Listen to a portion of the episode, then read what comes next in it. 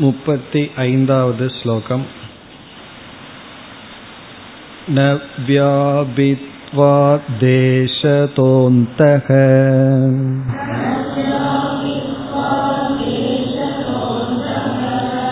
नित्यत्वात् नापि कालतः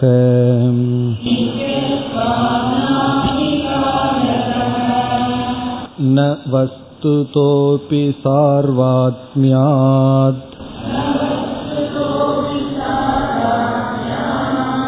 आनन्त्यं ब्रह्मणि त्रिधा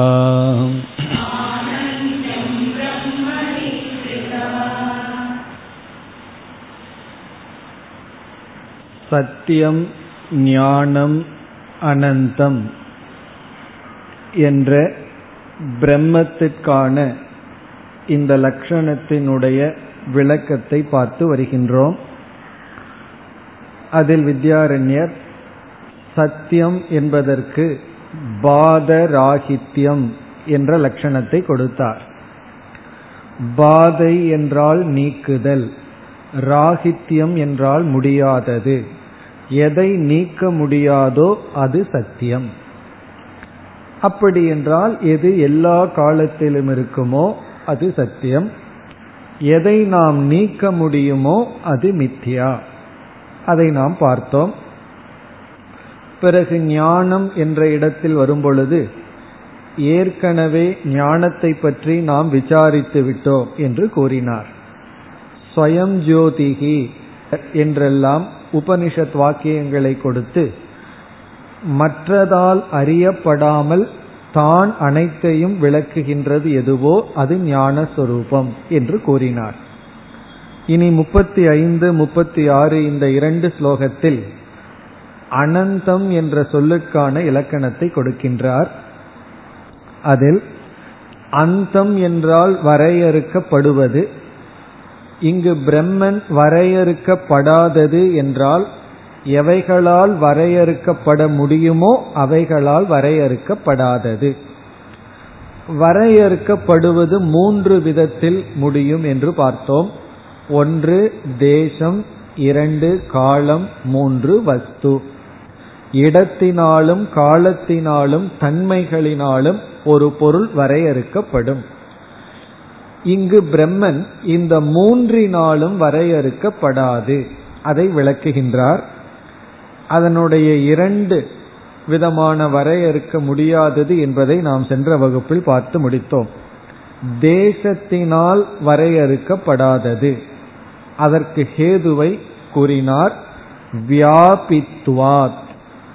வியாபிப்பதனால் தேசத்தினால் இது வரையறுக்கப்படாதது. ஒரு பொருள் அல்ப வியாபியாக இருந்தால் தேசத்தில் வரையறுக்கப்படும். காரணம் என்ன? இவ்வளவு தூரம்தான் அது இருக்கின்றது வேறு இடத்தில் இல்லை என்று அங்கும் நீக்கப்பட்டு விடும். அங்கு இல்லை என்ற பாதை வந்து விடும். அனைத்தையும் வியாபித்தால் அது தேசத்தினால் வரையறுக்கப்படாதது. அதைத்தான் கூறினார் வியாபித்வாத் ந தேசதக அந்தக. வியாபிக்கின்ற காரணத்தினால் இந்த பிரம்மன் அனைத்தையும் வியாபிப்பதனால் இடத்தினால் வரையறுக்கப்படவில்லை. இனி இரண்டாவது முதல் வரியில் அடுத்த பகுதி நித்தியத்துவாத் ந அபி காலதக. காலதக அபி ந அந்தக. காலத்தினாலும் வரையறுக்கப்படுவதில்லை. இவர் கொடுக்கின்ற ஹேது நித்தியத்துவார் என்றும் இருப்பதனால். இதைத்தான் நம்ம சென்ற வகுப்பில் பார்த்து முடித்தோம். இனி மூன்றாவதுக்கு வர வேண்டும். அதாவது முதல் இரண்டு வியாபித்துவம் நித்தியத்துவம் என்பது. எது முழுமையாக வியாபிக்கின்றதோ அது இடத்தால் வரையறுக்கப்படாதது. எது என்றும் இருக்கின்றதோ அது காலத்தினால் வரையறுக்கப்படாதது. இனி நாம் மூன்றாவது வரையறைக்கு வர வேண்டும். இரண்டாவது வரியை பார்த்தால் ந வஸ்துதக அதி. வஸ்துதக தன்மையினாலும் வரையறுக்கப்படுவதில்லை. அதற்கு இவர் கொடுக்கின்ற கேது சார்வாத்மியாத். அதைத்தான் இப்பொழுது நாம் பார்க்க வேண்டும். சார்வாத்மியாத் என்பது ஹேது. எப்படி? இப்பொழுது நாம் விளக்கத்துக்கு செல்லலாம். இங்கு இவர் சார்வாத்மியாத் என்ற சொல்லில் குறிப்பிடுகின்ற ஹேது என்னவென்றால் காரணத்துவாத் என்பதுதான். காரணமாக இருப்பதனால். இனி நமக்கு புரிஞ்சு கொள்ள வேண்டிய விஷயம் காரணமாக இருப்பதற்கும் வரையறுக்கப்படாததற்கும் என்ன சம்பந்தம்? எப்படி புரிந்து கொள்வது? இப்பொழுது நாம் ஒரு பொருளை பார்க்கின்றோம். குதிரையை பார்க்கின்றோம். அப்பொழுது நம்முடைய மனதில் இந்த பொருள் குதிரை தன்மையை உடையது என்ற ஒரு அறிவு ஏற்படுகிறது. அஸ்வத்வ புத்திகி அஸ்வத்வ புத்தி என்றால் குதிரையாக இருக்கின்ற தன்மையை உடையது இந்த பொருள் என்ற புத்தி வருகின்றது. புத்தினா எண்ணம். பிறகு உடனே ஒரு பசுவை பார்க்கின்றோம். பசுவை பார்த்தவுடன் இது கோத்துவ புத்தி வருகின்றது. பசு என்ற தன்மையை உடையது இந்த பொருள் என்ற அறிவு வருகின்றது. இந்த அறிவு வந்தவுடன் குதிரை குதிரைத்துவம் அதாவது அஸ்வத்துவம் என்கின்ற புத்தியானது நீக்கப்படுகிறது. பசுவை பார்க்கும் பொழுது குதிரையாக இருக்கின்ற தன்மைங்கிறது நீக்கப்பட்டு பசுவாக இருக்கிறதுங்கிற புத்தி வருகிறது. அப்பொழுது இந்த பசுவிடம் என்ன இருக்கின்றது? பசுவாக இருத்தல் என்ற தன்மை இருக்கின்றது ஆனால் குதிரையாக இருத்தல் என்ற தன்மை இல்லை. ஆகவே இந்த பசு பசுத்துவத்தினாலேயே வரையறுக்கப்பட்டு விட்டது. அது குதிரை அல்ல. அங்கு வந்து பாதை வந்து விட்டது. பிறகு அது வந்து மனிதன் அல்ல பறவைகள் அல்ல என்று நீக்கப்பட்டு விடுகிறது. அப்போ வஸ்துதக பரிச்சேதக என்பது ஒரு பொருளை பார்த்து அது இந்த தன்மையுடையது என்று சொல்லிவிட்டால் அந்த தன்மையே மற்ற தன்மை அதற்கு இல்லை என்பதை காட்டுகிறது. இது இப்படிப்பட்ட தன்மை உடையது என்று சொல்லும் பொழுதே மற்றது அல்ல என்பதை மறைமுகமாக காட்டுகின்றது. ஒருவர் வந்து உயரம் குறைவாக இருக்கின்றார் என்று சொன்னால் குட்டையா இருக்காருன்னு சொன்னா என்ன?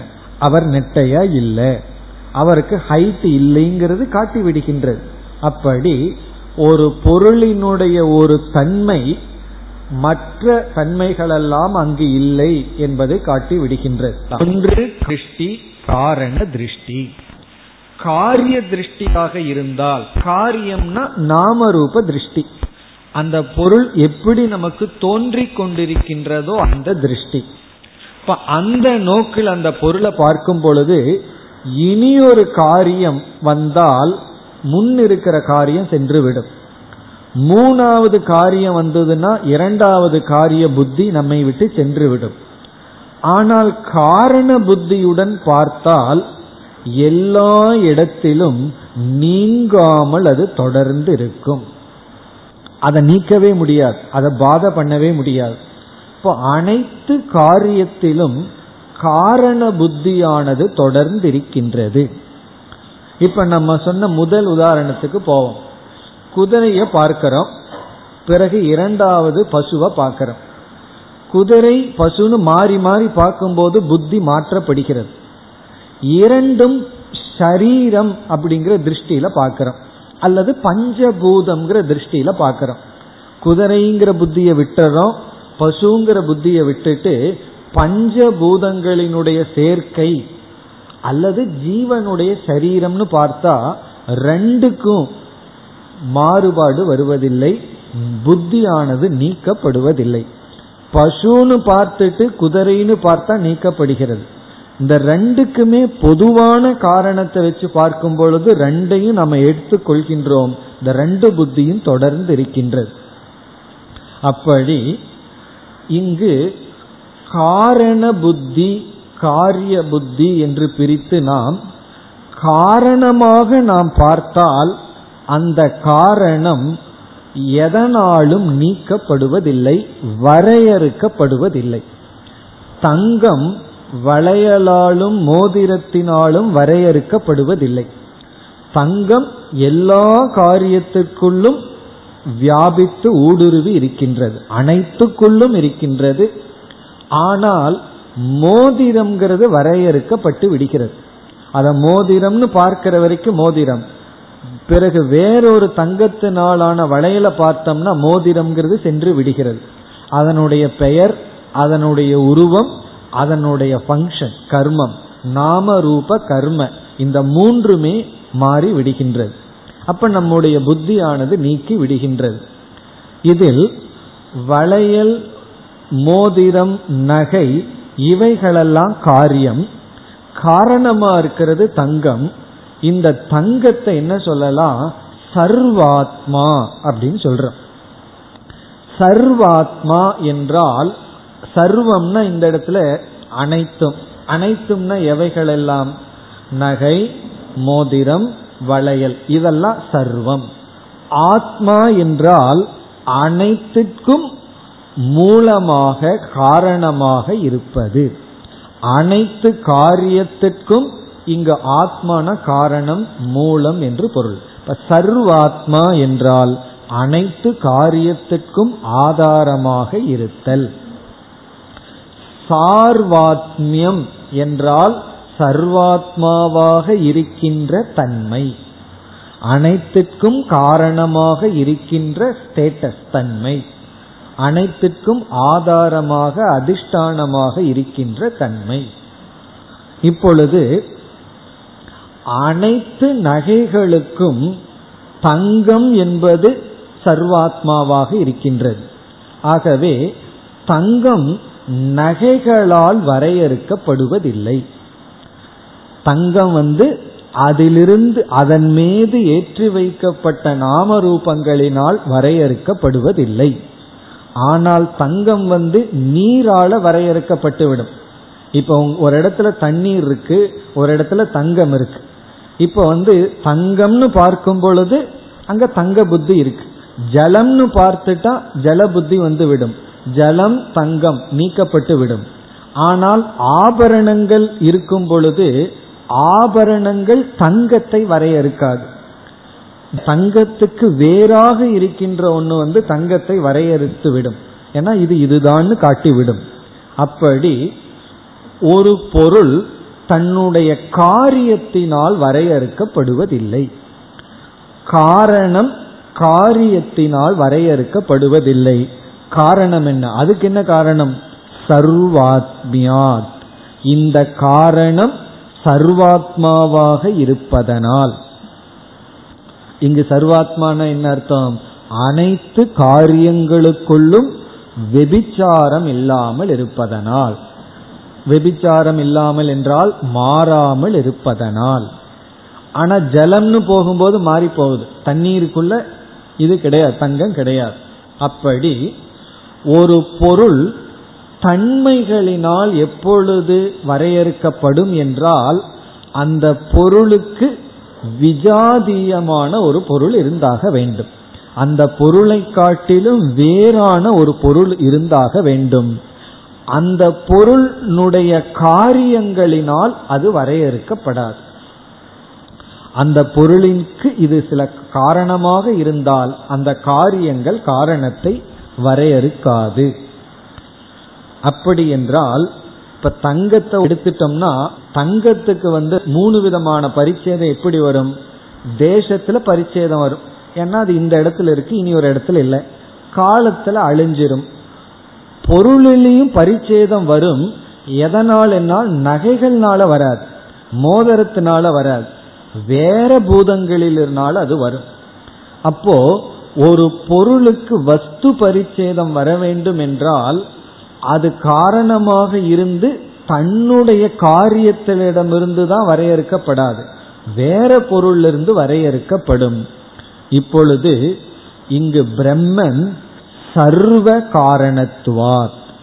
இந்த பிரம்மன் வந்து அனைத்துக்குமே காரணமாக இருப்பதனால் பிரம்மத்திற்கு வேறொரு பொருள் இல்லாத காரணத்தினால் இந்த பிரம்மன் வந்து எப்படினா சர்வாத்மா. சார்வாத்மியம்னா சர்வ சர்வாத்மான்னு சொல்லணும். அனைத்துக்கும் சர்வாத்மாவாக இருக்கின்றது. அப்ப மூல காரணமாக இருக்கின்ற காரணத்தினால் இதற்கு வேறொரு காரணம் இல்லாத காரணத்தினால் இந்த பிரம்மன் வஸ்துதகபி ந அந்தக. ஏன்னா மாயைக்கே இது காரணமா இருக்கு. மீதி வர்றதெல்லாம் மாயையினுடைய வெளிப்பாடுகள். இப்ப அனைத்து நாம ரூபத்துக்கும் ஆதாரமாக இருப்பதனால் இது வந்து நீக்கப்படுவதில்லை. அது ஒரு சின்ன உதாரணம் சொன்னா நமக்கு புரிஞ்சிடும் அது எப்படி பிரம்மன் வந்து அனைத்திற்குமே ஆதாரம் என்றால் இதை சங்கரர் அடிக்கடி தன்னுடைய பாஷ்யத்தில் சொல்லுவார். அதாவது எந்த ஒரு பொருளை எடுத்துட்டாலும் அந்த பொருளுக்கு ஒரு நாமரூபம் இருக்கு. நாமரூப புத்தி புஸ்தகம். பிறகு வந்து கடிகாரம் மைக் டேபிள் மனிதன் மிருகம் இருக்கு.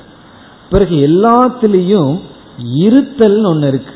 அப்ப ரெண்டா பிரிக்கிறார். புஸ்தகம்ங்கிற ஒரு புத்தி இரண்டாவது புத்தி சத் புத்தி சத் புத்தினா இருக்கிறது. டேபிள் இருக்கின்றது. மேஜை இருக்கின்றது. நாற்காலி இருக்கின்றது.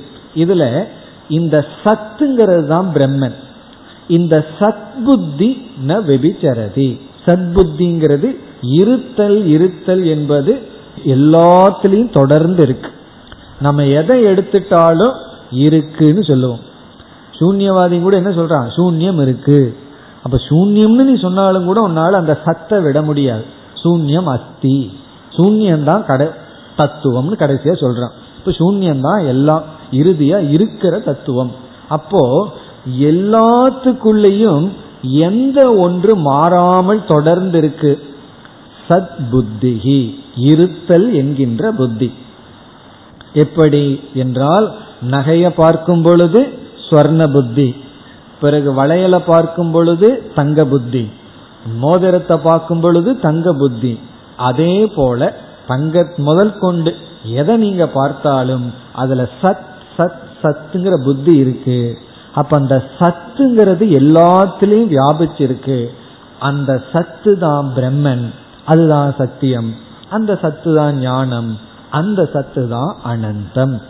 அந்த சத்து வந்து சர்வாத்மியம் அனைத்துக்கும் ஆதாரமாக இருக்கின்றது.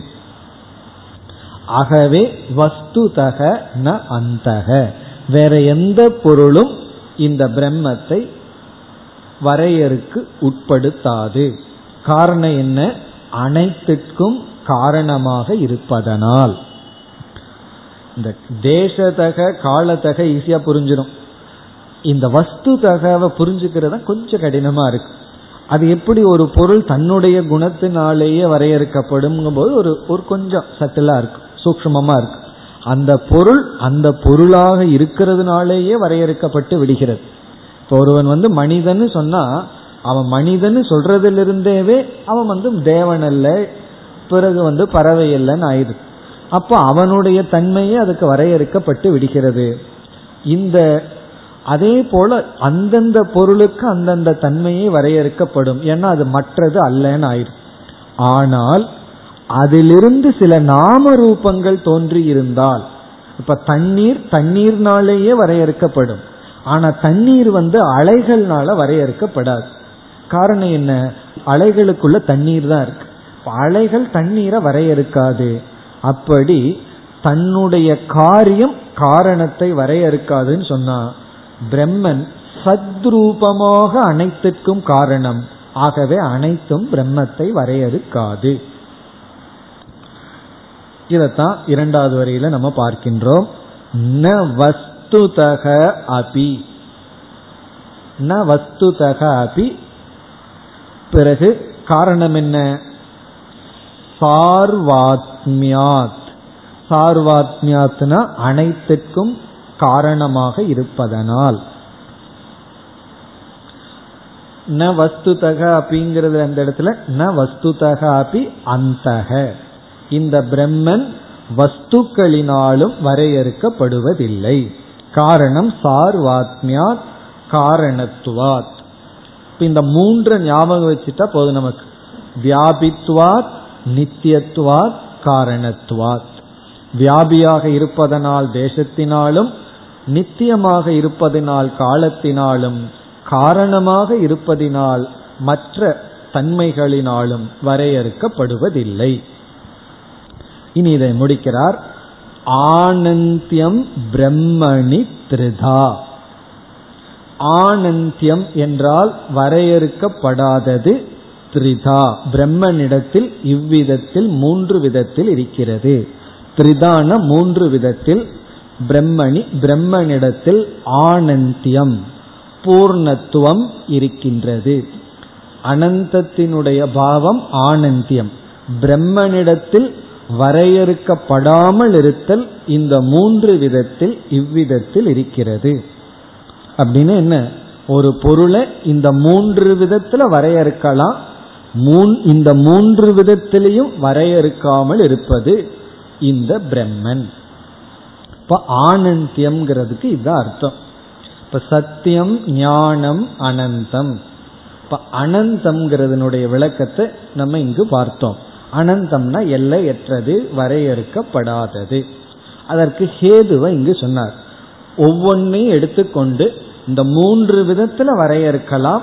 மூன்று விதத்திலையும் பிரம்மன் வரையறுக்கப்படாததுக்கு இதுதான் காரணம்னு சொன்னார். இனி அடுத்த ஸ்லோகத்தில் இதே ஆனந்தியத்திற்கு வேறொரு ஹேதுவை கொடுக்கிறார். பிரம்மன் வரையறுக்கப்படாதது. எதனால்? தேச கால வஸ்துவினால். ஹேது என்ன? இங்க ஒரு தனித்தனியா ஹேது கொடுத்தார். இனி இந்த மூன்று நாளையும் வரையறுக்கப்படாததுங்கிறதுக்கு வேறு ஒரு ஒரே ஒரு ஹேதுவை கொடுக்கிறார். இதுவும் ஒரு அழகான முக்கியமான ஹேது. அடுத்த முப்பத்தி ஆறாவது ஸ்லோகம். இதுவும் அனந்தம் என்ற சொல்லினுடைய விளக்கம்தான். முப்பத்தி ஆறு. தேசகாலான்யவஸ்தூனாம். कल्पितत्वाश्च मायया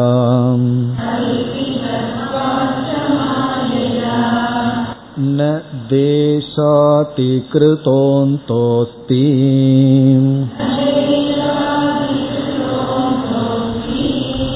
ब्रह्माणन्त्यं स्फुटं ततः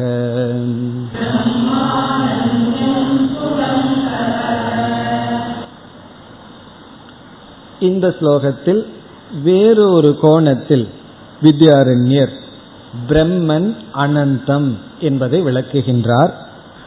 இங்கு கொடுக்கின்ற ஹேது என்ன ஹேது என்றால் மீண்டும் மித்தியாத்துவம் அல்லது கல்பிதத்துவம் என்பதை ஹேதுவாக கொடுக்கின்றார். இதுவும் ரொம்ப அழகான ஹேது. முன்ன போல ஒவ்வொன்றா எடுத்துட்டு நம்ம வந்து கஷ்டப்பட வேண்டியது இல்லை ஒரே ஸ்ட்ரோக்கில் நீக்கிறோம் கல்பி தத்துவாத் அல்லது மித்தியாத்வாத் இது என்னன்னு நம்ம பார்த்துட்டு ஸ்லோகத்திற்குள் செல்லலாம்.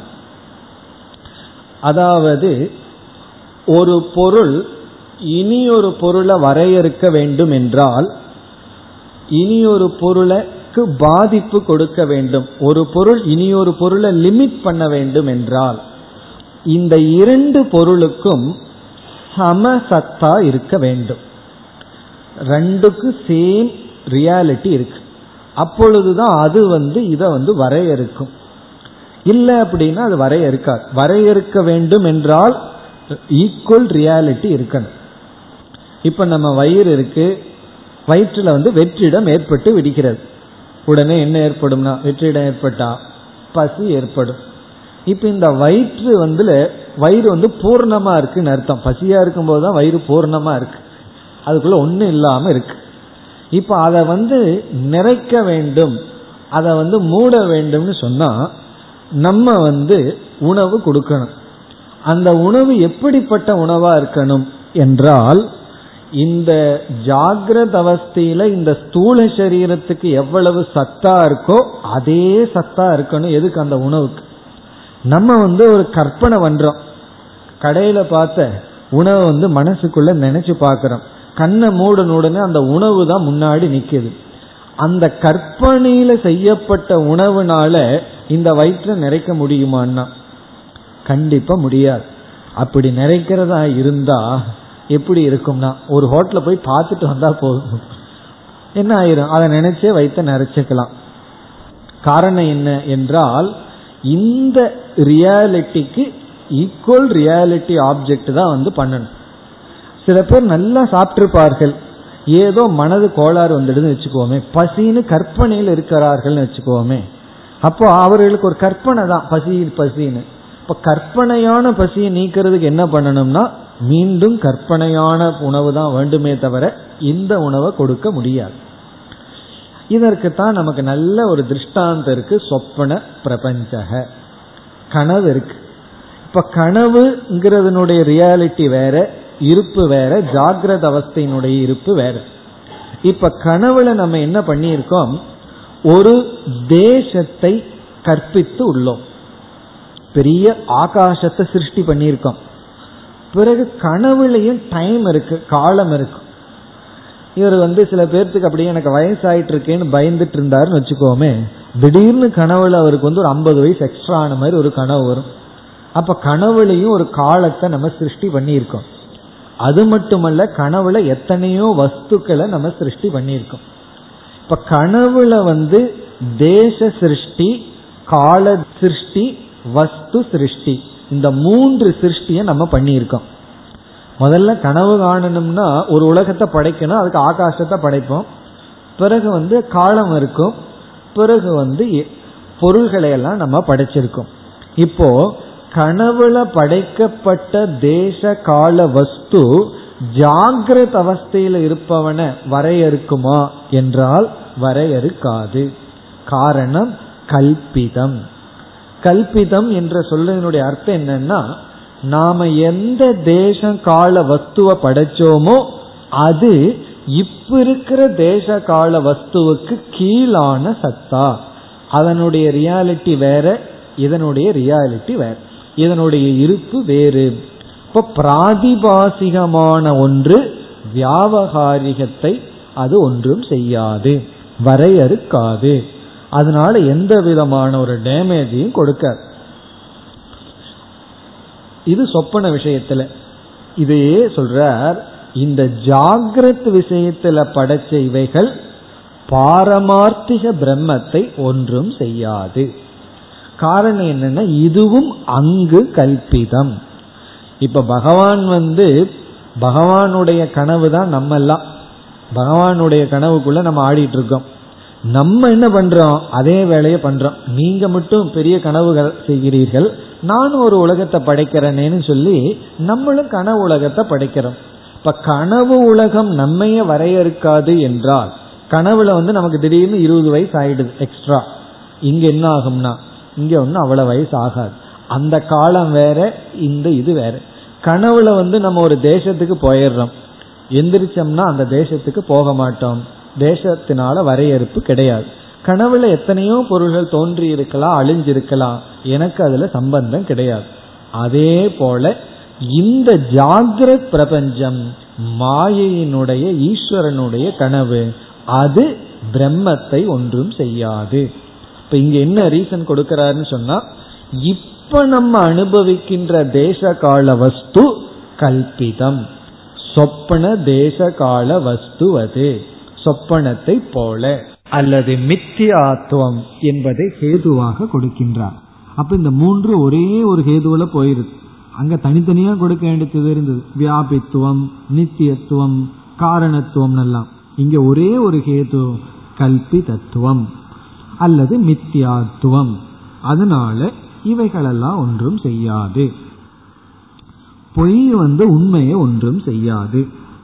இப்படி சொன்ன உடனே நமக்கு ஒரு கேள்வி வரும். இந்த பொய் தானே படாத பாடு படுத்திட்டு இருக்கு. பிரம்மனா வந்து நம்ம ஏதாவது கஷ்டப்படுத்துறாரு. பொய்யான உலகம் தானே இவ்வளவு கஷ்டப்படுத்திட்டு இருக்கேன்னா. பொய்யினால அது கஷ்டப்படுத்தல. அந்த பொய்ய மெய்யின்னு நம்ம நினைக்கிறதுனால நம்ம கஷ்டப்பட்டுட்டு இருக்கோம். இந்த பொய்யானது நம்ம கஷ்டப்படுத்துதுன்னா அது பொய்னு தெரியாததுனால தான் கஷ்டப்படுத்துது. அது பொய்னு தெரிஞ்சுட்டா அது கஷ்டம் அல்ல அது ஒரு விளையாட்டு களமாகி விடும் இப்ப ஜெகத் என்ன துன்புறுத்துதுன்னு சொல்லவே கூடாது. ஜெகத்துக்கு நம்ம பாதிக்கிற சக்தி இருந்ததுன்னா ஞானிக்கு அதே கதியாயிரும். பிறகு என்னன்னா ஜெகத்தில் இருக்கிற சத்தியத்துவ புத்தி தான் நம்மை துன்பப்படுத்துகின்றது. ஜெகத்துக்கு கொடுக்கிற ரியாலிட்டி தான் நம்மை பாதிக்கின்றது. ஒருவருடைய சொல் நம்மை பாதிப்பதில்லை. அது பாதிக்கணும்னு சொன்னா அது பாதிச்சுட்டே இருக்கணும். ஆனா அந்த சொல்லுக்கு நம்ம கொடுக்கிற முக்கியத்துவம் இருக்கே. முக்கியத்துவம்னு நம்ம சொல்றது சாஸ்திரத்துல சொல்ற ரியாலிட்டி தான். இருப்பு தான். அதுக்கு நம்ம உண்மையை கொடுத்துட்றோம் அது உண்மை இல்லைன்னு தெரிஞ்சு நம்ம உண்மையை கொடுத்துட்றோம் யாராவது நம்ம பார்த்து கழுவின்னு திட்டுனா அது உண்மை அல்ல. ஆனாலும் அது உண்மைன்னு நம்ம நினைச்சிட்டதுனால தான் கோபமே வருது. அப்படி அதுக்கு ஒரு ரியாலிட்டியை கொடுத்துட்றோம் அவ்விதத்தில் இந்த பிரபஞ்சம் பிரம்மத்தை பாதிப்பதில்லை. காரணம் இந்த பிரபஞ்சத்துக்கு பாதிக்கின்ற அளவு பிரம்மத்துக்கு நிகரான சத் அல்ல. பிரம்மத்துக்கு நிகரான இருப்பு இந்த உலகத்துக்கு இல்லை. அதுதான் இங்கு சொல்கின்றார். இனி ஸ்லோகத்திற்குள் சென்றால் தேச கால அந்நிய வஸ்தூனாம். தேசம் தேசம்னா ஆகாசம் இடம் காலம் அந்நிய வஸ்தூனா மற்ற பொருள்கள் மற்ற குணங்கள் மற்ற தன்மைகள். தேச கால அந்நிய வஸ்தூனாம் தேசம் காலம் வஸ்து இவைகளுக்கு இவைகள் அனைத்தும் கல்பி தத்துவா வெறும் கற்பனை செய்யப்பட்டதனால் ஏற்றி வைக்கப்பட்டதனால். அத்தியஸ்தத்துவாத் இவைகள் அத்தியாசம் செய்யப்பட்டுள்ள காரணத்தினால் இனி எதனால கல்பிக்கப்பட்டதுங்கிற ஒரு கேள்வி வருகிறது. யார் இந்த வேலையெல்லாம் பண்ணுனா? கற்பனையெல்லாம் யார் இந்த கல்பனை செய்தார்கள்? மாயையா. இங்கு மாயையான அவித்யா அறியாமையினால். மாயையினால் கற்பிக்கப்பட்டதனால் அவித்தியினால் இவைகளெல்லாம் ஏற்றி வைக்கப்பட்டதனால். இதுதான் ஹேது இங்க கல்பிதத்துவாங்கிறது ஹேது கல்பிதம்னு சொன்னா நியூன சத்தா. நியூனம்னா குறைவான. பிரம்மத்தை காட்டிலும் குறைவான இருப்பை உடையதனால். அதுக்கு தான் மித்தியான்னு இனி ஒரு அது மித்தியாவாக இருப்பதனால். அத்தியஸ்தத்வாத் ஏற்றி வைக்கப்பட்டதனால். என்ன நம்ம சாஸ்திரத்தில் ஒரு நியதி இருக்கு. அத்தியஸ்தேன வஸ்துனா அதிஷ்டானசிய ந ஹானிகின் அத்தியாசம் செய்யப்பட்ட பொருளினால் அதிஷ்டானத்திற்கு எந்த குறையும் வருவதில்லை. அத்தியஸ்தேன வஸ்துனா அதிஷ்டானசிய ந ஹானிகி அதிஷ்டானம்னா ஆதாரத்திற்கு எந்த பாதிப்பும் இல்லை. காணல் நீரினால் பூமி நனைவதில்லை. நமக்கு மழை வந்து காணல் நீரா பேஞ்சதுன்னு வச்சுக்கோமே. நமக்கு ரோட்ல போறதுக்கு அவ்வளவு சங்க சங்கடமே வராது. ஆனா என்னன்னா மழையும் பூமியும் ஒரே ரியாலிட்டியா இருக்கிறதுனால தான் பாதிப்பு வருது. காணல் நீராவே பேஞ்சிட்டு இருந்தா நம்மளும் உயிரோடு இருக்க முடியாது அது வேற விஷயம். காணல் நீரா பேஞ்சதுன்னா எங்க பேஞ்சிருக்கோ அந்த காணல் நீர் அந்த இடத்துல எந்த ஹானியும் வராது. இப்ப இரண்டாவது வரையில் ந தேசாதி கிருத்தக அந்த அஸ்தி. தேச ஆதி. ஆதியில எதை வரும்? எக்ஸெட்ரால தேசம் முதலியன என்ன முதலிய? காலம் வஸ்து. தேசம் காலம் வஸ்து முதலிய. தேசம் காலம் வஸ்து ஆகிய கிருத்தக. அதனால் செய்யப்பட்ட தேசம் காலம் வஸ்து இவைகளால் செய்யப்பட்ட அந்தக. முடிவான வரையறுக்கப்படுதல் ந அஸ்தி கிடையாது. பிரம்மங்கிட்ட அது கிடையாது. பிரம்மனை வந்து தேசம் காலம் வஸ்து வரையறுக்காது.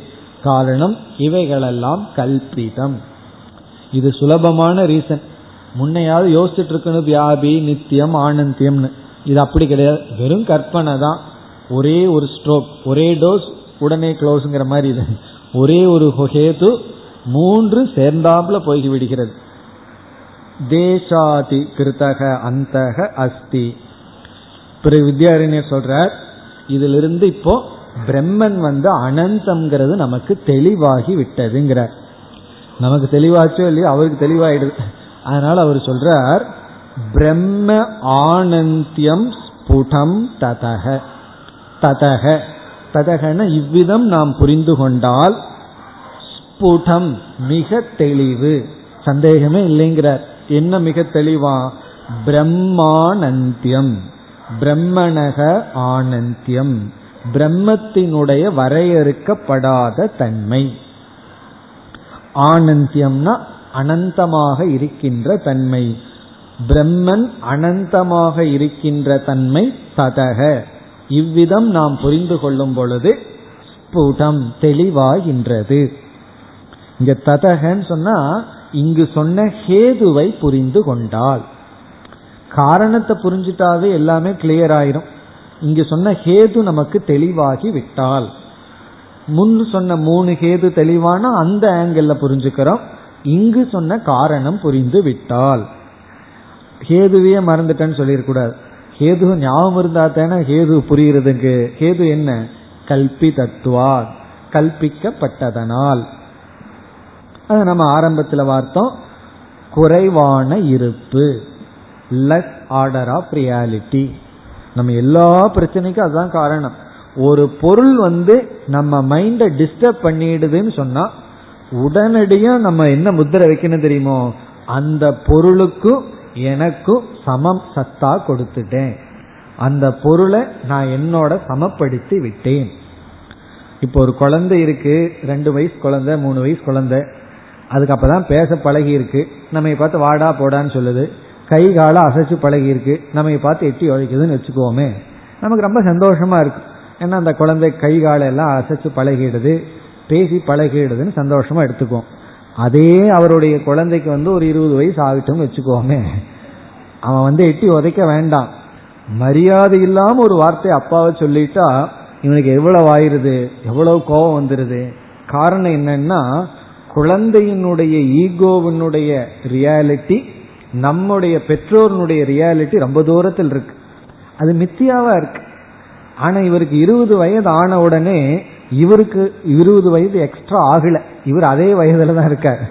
அப்ப என்ன ஆச்சுன்னா ரியாலிட்டி ஒன்னாயிருது இருபது வயசு பையனுக்கும் ஐம்பது வயசு அப்பாவுக்கும் வயதுல தான் வேறுபாடே தவிர ரியாலிட்டி ஒன்னாயிருது உடனே அந்த வார்த்தைக்கு அவ்வளவு சத்தியத்துவம் வந்து விட்டது ஏதாவது அவமானப்படுத்தி பேசிட்டா அந்த வார்த்தை உண்மையாகி விடுகிறது. ஆனா குழந்தை பேசுறது நம்ம பாதிக்கிறது இல்லை காரணம் என்னன்னா கல்பிதத்துவம். குழந்தை பேசுறதுல ஒரு கற்பனை இருக்கிறத பாக்கிறோம் இருபது வயது ஆனாலும் குழந்தைன்னு இவருக்கு பார்க்க தெரியல. காரணம் என்ன? இவருக்கு வயது வந்திருக்கே தவிர வளர்ச்சி இவருக்கு வரவில்லை. அந்த அதுலயே இருக்காருன்னு அர்த்தம். அல்லது சேம் ஆர்டர் ஆஃப் ரியாலிட்டி குழந்தைக்கே அதையே கொடுத்துட்டோம்னா நமக்கு ரகலை வந்துடும் ஏன்னா இனி ரெண்டு குழந்தை அப்படித்தான் அடிச்சுக்கும். ரெண்டு அஞ்சு வயசு குழந்தைகளுக்கு ரகலை வருது. காரணம் ரெண்டு ஈக்குவல் ஆர்டர் ஆஃப் ரியாலிட்டி அதே ஐம்பது வயசுக்கு அஞ்சு வயசுக்கு ரகலை வர்றதில்லை. காரணம் என்னன்னா அதை பார்க்கும்போது நியூன சத்தா கல்பிதமாக்கிடுறோம். அப்படி இங்க என்ன சொல்றார்?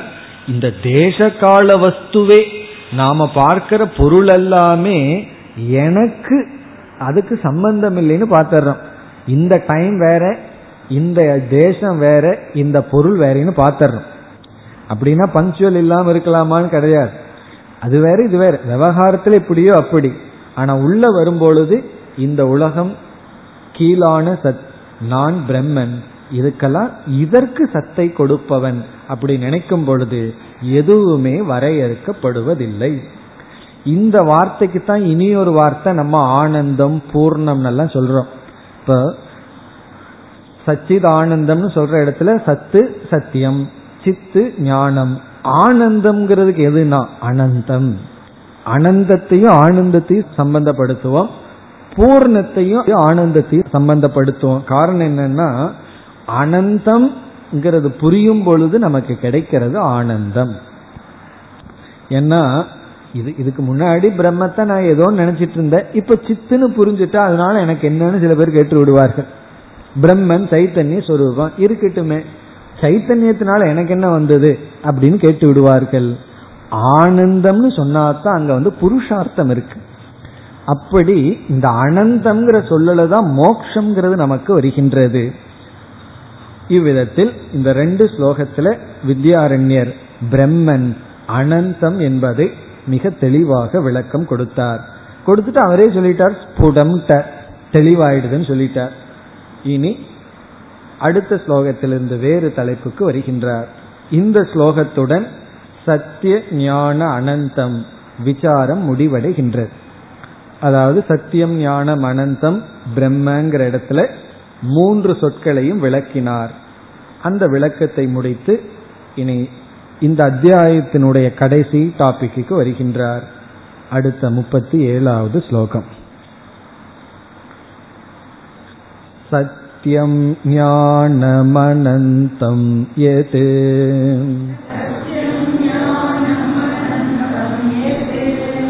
ब्रह्म तत्त्वस्तु तस्य तत्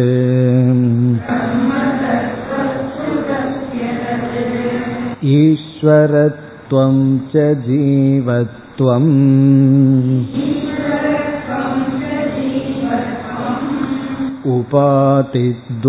उपातिद्वयकल्पितम्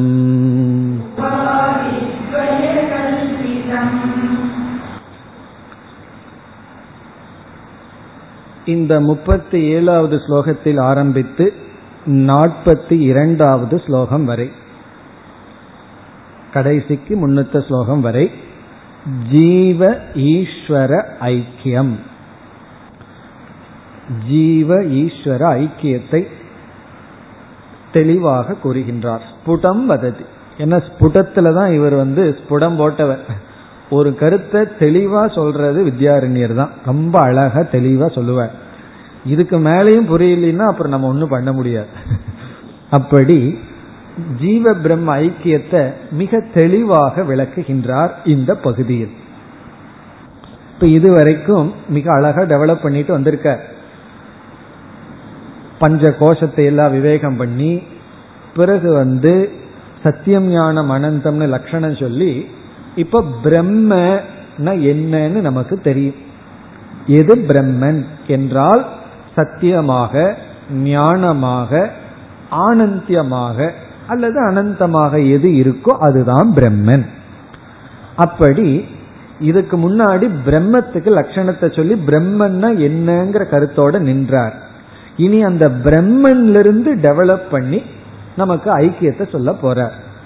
எப்படி சொல்ல போறார்னா இருக்கிறது இந்த பிரம்மன்கிறது ஒரே ஒரு வஸ்து தான் அந்த ஒரு வஸ்துவுக்கு இரண்டு தன்மைகள் வந்துள்ளது அப்படின்னு சொல்லி ஆரம்பிக்கின்றார். இப்ப நமக்கு வந்து ஒரே ஒரு வஸ்து தான் இருக்கு. சத்திய ஞான அனந்தமா பிரம்மன்கிற வஸ்து இருக்கு. அதுக்கு ரெண்டு தன்மைகள். அந்த ரெண்டு தன்மைகள் என்ன? அது எப்படி வந்ததுன்னு ஆரம்பிச்சு பிறகு ஐக்கியத்தை சொல்ல போகின்றார். ஸ்லோகத்திற்குள் சென்றால் சத்தியம் ஞானம் அனந்தம் எது? அந்த எதுங்கிறத முன்னாடி போட்டுக்கோ. எது? எதுனாலும் தமிழ்ல அதேதான். எந்த ஒன்று? எது? சத்தியமாகவும் ஞானமாகவும் அனந்தமாகவும் இருக்கின்றதோ இந்த இடத்துல எதுங்கிற இடத்துல மீண்டும் அந்த பிரம்மத்தை போட்டுக்கோ. எந்த பிரம்மன் எந்த பிரம்ம என்கின்றது சத்தியமாக ஞானமாக அனந்தமாக இருக்கின்றதோ இப்ப எதுங்கிறதுக்கு அப்புறமும் பிரம்மத்தை போட்டுக்கணும். எத் பிரம்ம எந்த பிரம்மன் சத்தியம் ஞானம் அனந்தமாக உள்ளதோ அப்புறம் அதுக்கு அடுத்த சொல் தது வஸ்து. அந்த இடத்துல நம்ம ஒரு ஃபுல் ஸ்டாப் வச்சுக்கணும். இது யாருக்கு வந்து இந்த சென்டென்ஸ் ரூபமா இந்த ஸ்லோகத்தை புரிஞ்சுக்கணுமோ அவங்களுக்கு. தது வஸ்து பவதி. அந்த தது வஸ்துவோட ஒரு ஃபுல் ஸ்டாப் அதுதான் வஸ்து. எந்த பிரம்மன் சத்திய ஞான அனந்தமாக உள்ளதோ அதுதான் வஸ்து. அதுதான் இருக்கு அதுதான் ரியாலிட்டி எப்படி சூன்யவாதி சூன்யம் தான் இருக்குன்னு சொல்றானோ அதுதான் வஸ்து. வஸ்து அப்படின்னா அதுதான் ஒரு பொருள். மீதி எல்லாம் பொருள் அல்ல. மீதி எல்லாம் வெறும் இருள். அது ஒண்ணுதான் பொருள். வஸ்துனா அது ஒண்ணுதான் மெய்ப்பொருள் சொல்றமே இது ஒண்ணுதான் மெய்ப்பொருள். இப்ப நமக்கு என்ன பண்ணியிருக்காரு? சத்தியம் ஞானம் அனந்தத்தை விளக்கி எந்த பிரம்மன் சத்திய ஞான அனந்தமா இருக்கோ அதுதான் வஸ்து. இப்ப நம்ம முன்னாடி என்ன இருக்குன்னா ஒரே ஒரு வஸ்து இருக்கு பிரம்மன். இனி அடுத்தது என்ன சொல்றார்? இப்படிப்பட்ட ஒரு வஸ்துவாக இருக்கின்ற பிரம்மத்துக்கு இரண்டு விதமான தன்மைகள் கற்பிக்கப்பட்டுள்ளது. இந்த பிரம்மத்துக்கு ரெண்டு தன்மைகள் ஏற்றி வைக்கப்பட்டுள்ளது. அது என்ன ரெண்டு தன்மைகள்? ஒரு வஸ்துவுக்கு ஒரே ஒரு பொருளுக்கு இரண்டு தன்மைகள் ஏற்றி வைக்கப்பட்டுள்ளது. அது எதனால ஏற்றி வைக்கப்பட்டுள்ளது அது என்ன? அதைத்தான் இரண்டாவது வரியில சொல்றார். அந்த ரெண்டு தன்மைகள் என்ன? இப்ப இரண்டாவது வரிக்கு வருவோம். முதல் வரியில ரெண்டு சொல்ல விட்டு வச்சிருக்கோம். தஸ்ய தது. அது அப்புறம் பார்ப்போம். இரண்டாவது வரிக்கு வந்தா ஈஸ்வரத்துவம் ஜீவத்துவம். ஈஸ்வரத்துவம் ஜீவத்துவம் என்பது அந்த பிரம்மனிடம் ஏற்றி வைக்கப்பட்ட இரண்டு தன்மைகள். ஈஸ்வரத்துவம் ஈஸ்வரனாக இருத்தல் ஜீவத்துவம் ஜீவனாக இருத்தல். இப்ப இதுல வந்து ஒரு பொருளிடம் ஒரு தன்மையை ஏற்றி வைக்கிறோம். அதே பொருளிடம் இனி ஒரு தன்மையும் ஏற்றி வைக்கிறோம்.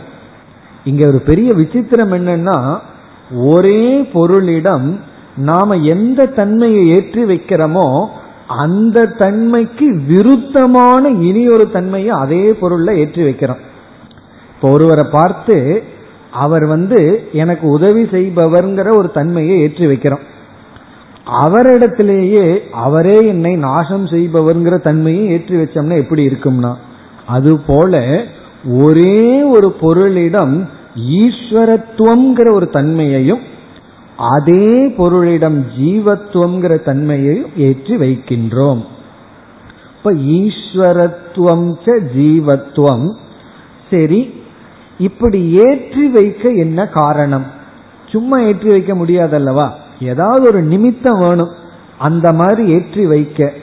இப்ப பிரம்மனிடத்தில் ஈஸ்வரனாக இருத்தல்ங்கிற ஒரு தன்மை ஜீவனாக இருத்தல்ங்கிற தன்மையை நம்ம வந்து கற்பித்து விட்டோம். அப்படி தனித்தனியா விருத்தமான ரெண்டு இதைய கற்பனை செய்ய என்ன காரணம்? அத சொல்றார் உபாதி துவய கல்பிதம். இரண்டு விதமான உபாதிகளினால் இந்த இரண்டு கற்பனை செய்யப்பட்டுள்ளது. இரண்டு விதமான உபாதிகளினால் இவ்விதம் கற்பனை செய்யப்பட்டுள்ளது. இப்ப இருக்கிறது வந்து ஹெட்டிங்ல வந்து ஒண்ணுதான் இருக்கு. வஸ்து பிரம்மன். அந்த பிரம்மனிடத்தில் இரண்டு தன்மைகள் ஏற்றி வைக்கப்பட்டுள்ளது. நம்ம மற்ற இடத்துல மகா வாக்கியம் புரியுதோ இல்லையோ இந்த இடத்துல மிக எளிமையா புரிஞ்சுக்கலாம். அவ்வளவு அழகா கொண்டு போய் முடிக்கிறார்.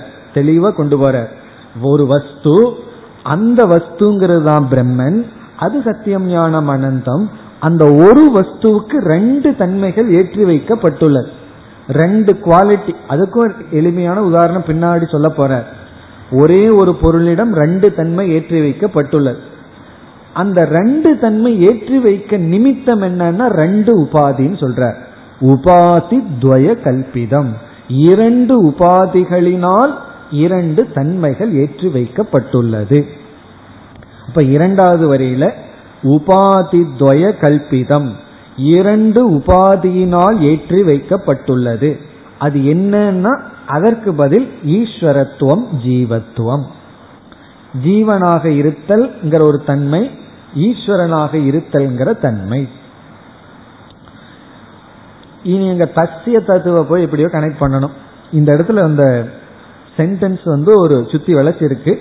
இப்ப இந்த தஸ்யங்கிற வார்த்தைக்கு பிரம்மனகன் அர்த்தம். பிரம்மனுடைய பிரம்மத்துக்கு அந்த வஸ்துவுக்கு வஸ்துனகன் அர்த்தம் அந்த வஸ்துவிற்கு அந்த பிரம்மத்துக்கு அப்ப தஸ்யங்கிறதுக்கு என்ன அர்த்தம்? அந்த பிரம்மத்துக்கு இங்க ஒரு வார்த்தையை நம்ம சேர்த்திக் கொள்வோம். தஸ்ய ஏதுன்னு ஒரு வார்த்தையை சேர்த்திக்கிறோம் சமஸ்கிருதத்துல. அந்த பிரம்மத்துக்கு எந்த எந்த எது? எதுன்னு சேர்த்திட்டு ஈஸ்வரத்துவம் ஜீவத்துவம்னு படிக்கணும். தஸ்ய எது ஈஸ்வரத்துவம் ஜீவத்துவம்? அந்த பிரம்மத்துக்கு எந்த ஜீவனாக இருத்தல் ஈஸ்வரனாக இருத்தல்ங்கிற தன்மை வந்துள்ளதோ அப்புறம் இந்த தது அப்படிங்கறத சேர்த்துக்கணும். தது அந்த தன்மை. உபாதி துவய கல்பிதம் அது அந்த உபாதியினால் கற்பனை செய்யப்பட்டுள்ளது. முதல்ல சொன்னது நமக்கு புரிஞ்சிருக்கும். இது வந்து அந்த சென்டென்ஸுக்காக நான் சொல்றேன். இது சமஸ்கிருதம் தெரியாதவங்க இந்த நேரம் தூங்கி எந்திரிச்சிடலாம்.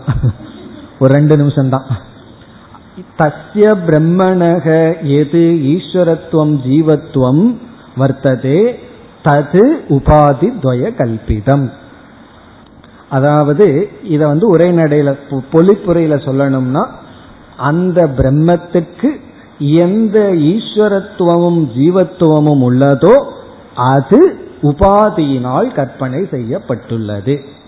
அந்த பிரம்மத்துக்கு எந்த ஈஸ்வரத்துவமும் ஜீவத்துவமும் உண்டோ அது தஸ்ய பிரம்மணக தது ஜீவத்துவம் ஈஸ்வரத்துவம் உபாதி துவய கல்பிதம்.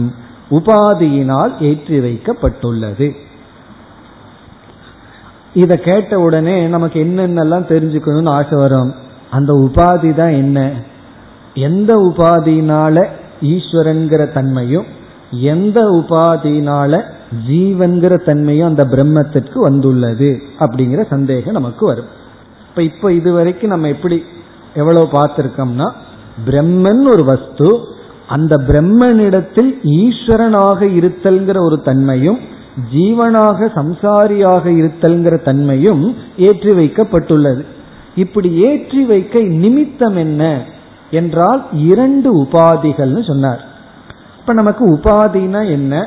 அந்த உபாதி என்ன என்று தெரிந்தாக வேண்டும். இனி அடுத்த ஸ்லோகத்தில் என்ன செய்கின்றார்? உபாதியை அறிமுகப்படுத்துகின்றார்.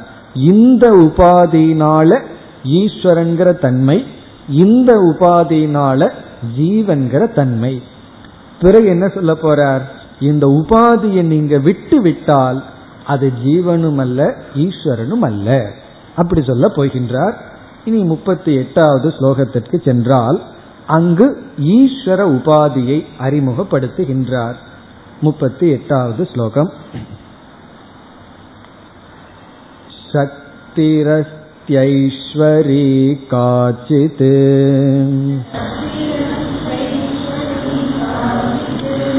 सर्ववस्तु नियामिका आनन्दमयमारभ्य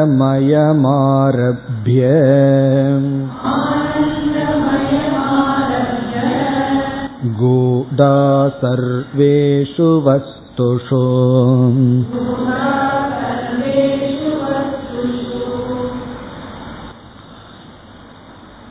முப்பத்தி எட்டாவது ஸ்லோகத்திலிருந்து நாற்பதாவது ஸ்லோகம் வரை முப்பத்தெட்டு முப்பத்தொன்பது நாற்பது இதில் ஈஸ்வர உபாதிகி ஈஸ்வரத்துவம் பிரம்மனிடம் வர என்ன உபாதி அதை சொல்லி விளக்குகின்றார் அதற்கு பிறகு ஜீவ உபாதியை சொல்லுவார் பிறகு உபாதியை நீக்கினீங்கன்னா என்னவோ அது ஐக்கியம் பார். ஐக்கியத்தை சொன்ன உடனே பலம். கடைசியில பிரயோஜனம். அதான் பிரசாதம்ங்கிறது. ஃபைனலா பிரசாதம் வந்துடும் ஒரு பூஜை முடிஞ்சா பிரசாதம் கடைசியில கொடுக்கறது போல இந்த ஐக்கிய ஞானம் தான் பூஜையினுடைய முடிவு. இறுதியில பலனை சொல்லி முடிக்க போகின்றார். இப்ப ஈஸ்வர உபாதி என்ன? நம்ம சுருக்கமா சொன்னா மாயா. மாயா என்பது பிரம்மனிடம் ஈஸ்வரத்துவம் வர உபாதி. பிரம்மனிடம் ஈஸ்வரன்கிற தன்மை வர உபாதி வந்து மாயா. இந்த மாயை வந்து பிரம்மத்திற்கு ஈஸ்வரங்கிற உபாதியை கொடுக்கின்றது. அந்த மாயைக்கு சில லட்சணம் கொடுத்து விளக்குகின்றார். பிறகு இந்த மாயை இருக்க வேண்டும் இந்த மாயைன்னு சொன்ன உடனே மாயமாயிருது நம்ம மனசுக்குள்ள. ஒன்றும் புரியாம போயிருது இப்ப இந்த மாயைக்கு பிரமாணம் சொல்றார். அதெல்லாம் சொல்லி இந்த மாயையை விளக்குகின்றார். இப்ப இந்த ஸ்லோகத்திற்குள் மாயையை விளக்குகின்ற சில சொற்கள் எல்லாம் வருகின்றது. அதை எப்படி சொல்கின்றார்? சக்திஹி அஸ்தி ஐஸ்வரி காச்சித்து ஐஸ்வரி என்றால் ஈஸ்வரனுடன் சம்பந்தப்பட்ட. ஈஸ்வரனுடன் சம்பந்தப்பட்ட சக்திகி. ஒரு விதமான சக்தி அஸ்தி இருக்கின்றது. ஐஸ்வரி ஈஸ்வரனுடன் சம்பந்தப்பட்ட சக்தி. சக்தினா இந்த இடத்துல மாயை. இது எப்படிப்பட்டது? அதை கொஞ்சம் விளக்குங்களே அது எப்படிப்பட்டதுன்னா காச்சித்து காச்சித்துனா ஏதோ ஒன்று அப்படிங்கிறார். எப்படியோ ஒன்று ஒரு சக்தி இருக்குங்கிறார். இந்த காட்சித்துங்கிற வார்த்தை வந்து அனிர்வச்சனீயம்ங்கிறத காட்டுது. வாயில விளக்க முடியாத ஏதோ ஒரு சக்தி. இந்த ஏதோ ஒன்றுங்கிறதான் காட்சித். ஏதோ ஒரு சக்தி இருக்கின்றது. ஈஸ்வரனோடு இருக்கின்ற ஐஸ்வர்யமான ஈஸ்வரனோடு சம்பந்தப்பட்ட ஒரு சக்தி இருக்கின்றது. அந்த சக்திக்கு விளக்கம் அடுத்த சொற்கள் எல்லாம் கொடுக்கிறார். இப்படிப்பட்டது. இந்த மாதிரி சக்தி. இந்த சக்தி என்ன செய்கிறது தெரியுமோ? ரெண்டு வேலை பண்ணுது. ஒன்று அந்த பிரம்மனை மறைக்குது. பிறகு அது தன்னையும் மறைத்து கொள்கின்றது அப்படின்னு சொல்றாரு இந்த இடத்துல. இந்த மாயை வந்து பிரம்மத்தையும் மறைக்குது அதையும் மறைக்குது. தன்னையும் மறைச்சுக்குது. அது எப்படின்னு சொன்னா நம்ம கிட்ட ஒரு நகை பெட்டி இருந்ததுன்னு வச்சுக்கோமே. நகையை வந்து மற்றவங்களுக்கு தெரியாம பெட்டிக்குள்ள மறைச்சு வைப்போம். பிறகு என்ன வேணும் தெரியுமா? அந்த பெட்டியையும் மறைச்சு வச்சிருவோம். பெட்டியை காமிச்சிட்டு இருப்போமோ? பெட்டிக்குள்ள தானே நகை இருக்குன்னு பெட்டியை கொஞ்சம் வெளியே வைப்போமான்னா. பெட்டியையும் மறைச்சு வச்சிருவோம். அதுதான் மாயை. இந்த மாயை வந்து பிரம்மனையும் மறைச்சிட்டு அதையும் மறைச்சு வச்சிருது. அதை முன்னாடி காமிச்சோம்னா அதை பிடிச்சு அதிலிருந்து பிரம்மத்தை பிடுங்கிடுவோம் அதனால இப்ப பிரம்மத்தை பிடிக்கணும்னா பிரம்மத்தை எது மறைச்சு வச்சிருக்கோ அதை முதல்ல கண்டுபிடிக்கணும். அப்புறம் பிரம்மத்தை பிடிக்கணும். அப்படி சொல்ற இந்த மாயை வந்து பிரம்மத்தையும் மறைச்சு அதையும் மறைத்து வைத்துள்ளது என்று மாயையை விளக்குகின்றார். அடுத்த வகுப்பில் தொடர்வோம். ஓம் போர் நமத போர் நமிதம் போர் நாற்போர் நமுதச்சதேம் பூர்ணய பூர்ணமாதாய பூர்ணமேவாவசிஷ்யதேம் ॐ शान्ति शान्ति शान्तिः